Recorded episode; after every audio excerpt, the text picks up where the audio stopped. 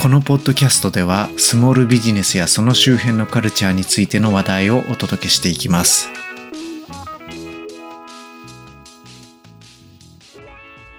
再生ありがとうございます。ウェブディレクションと音源制作を手掛けるシララ株式会社伊藤博之です。今回は2023年4月より日本テレビ系で放送中のドラマ「だが情熱はある」についてお話ししたいと思います。このドラマはですね、えー、南海キャンディーズの山里亮太さんとオードリーの若林正康さんという、まあ、現役バリバリのお笑い界のスターこの2人の半生を描いたドラマでしてストーリーとしてはこの両者で組んだ足りない二人という漫才ユニットであり、実在の番組企画があるんですけれども、この足りない二人の2021年の無観客配信の様子をまず終着点として見せておきつつ、えー、遡って何者でもなかったお二人の高校生時代から、まあ、そこに至るまでの道のりを描いていくというものです。つまり、まあ、実在かつバリバリ活躍中の人物をベースにした、ドラマだということですよね。で、主演されているのは、南海キャンディーズの山里さん役に、 SixTONESの森本慎太郎さん、えー、オードリーの若林さん役に、 King & Princeの高橋海人さんで、え、どちらもあの素晴らしい演技をされているところも見どころかと思います。ちなみにこれですね、僕あの読み上げる順番も、えっ、と今すごく考えてしまったんですけれども、えー、ご存知の方も多いと思いますが、この山里さんがとてもそういうえ、ご自分の序列を気になさる方だということで、え、これは作中でも描かれておりますし、え、ドラマの放送中にリアルタイムで山里さんがツイッターで解説ツイートをされてるんですけれども、まあそのツイートの中でもですね、かなり、またオードリーの方が先に登場したみたいな、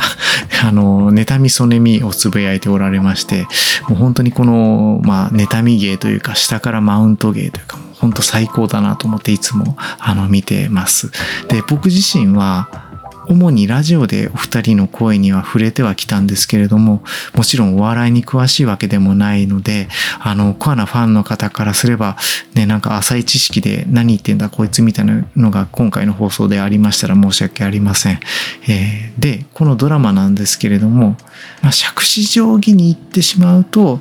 いわゆる青春ものとかサクセスストーリーものにカテゴライズされるかもしれないんですが、そんな単純なドラマではなかったんですよね、見てみると。で、この足りない二人の足りないというユニット名の通り、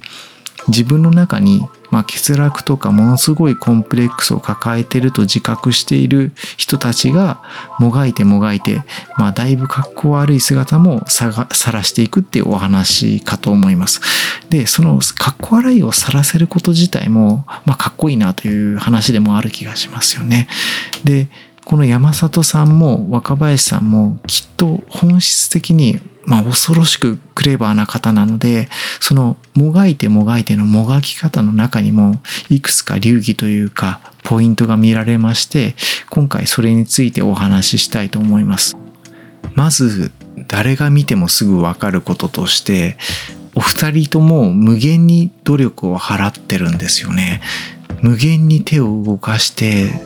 試行錯誤すると。まあ、つまりお笑いに全振りしてる姿がもう作中に描かれてるんですよね。で、これね、ビジネスに例えると、かえって軽く響いてしまうようではばかられるんですけれども、例えば選択と集中ということかもしれないし、まあ、やっぱり手を動かす人が結局評価もされて結果も残すっていうのと似てるなと思いました。で、少し話が脱線しちゃうかもしれないんですけれども僕の尊敬する水木しげる先生もやらずには俺のことをやりなさいという名言を残していまして、まあ、いずれいずれにしてもそのぐらいこう好きなことを夢中になれることを仕事にしてした方がいいよなっていうふうにこう改めて僕も思いました。あとはですね、えー、お二人ともしっかりとゴールを設定して、そこに対して細分化したタスクをこう書き出して、まあ、可視化していくっていう作業をされてるんですよね。これってプロジェクト管理で使われる WBS ですよね。えー、WBS というのはワークブレイクダウンストラクチャーの頭文字で、まあ、えっ、ー、と、作業分解構成図ですか、えー、とも言われるもので、プロジェクトの遂行にとても役立つ手法。で、これをちゃんとやっぱりナチュラルにやっておられると。はい。で、タスクだけじゃなくて、お二人とも考えをノートに書いて書いて書きまくってるっていうのも大きいポイントだと思いました。そういう、まあ、アウトプット、言語化をこう手書きでこうしていくことで、おそらくまあ思考とかプランを整理されてきているっていうことにつながったんじゃないかなと推測しました。ドラマでも山里さんがまあ、ネタ帳の他に復習ノートっていうのを書いてて、これ実際に今も書き溜めておられるようなんですけれども、まあ、今まで自分を軽んじてきたり虐げてきた人をいちいち逐一細かく書いていると。これ最高ですよね。で、まあその何クソという思いが結局前に進むための燃料にもなっているというわけですよね。でもうね、こういったことすべて、まあ別に復習ノートを書くかどうか別としまして、まあ、僕のようなね、小規模な商いをやってる人間にはもう本当、そのね、半分でもやんなきゃいけないなというふうに思って見ていました。ね、もう本当に全然自分が足りないなと思いました。それと、この実在感のあるドラマを作り出している主役の高橋さんと森本さんっていうお二人っていうのもそもそも相当恐ろしいなと思って見ています。あの漫才シーンがもちろんあるんですけれども、それを完コピしていて、もうどのぐらい練習したんだろうなと。ね、この人たちって、まあ、本業というとあれですけど、そのストーンズとかキンプリとして、えー、ドームコンサートとかをこなしながら、とんでもないスケジュールで、この撮影の準備をしてるはずですよね。で、それでこれだけのことをやれるってどうなってるんだろうと。ね、本当にそういう面でも、この演じている方々も無限の努力というか、プロフェッショナルを感じるドラマだなと思って見ていました。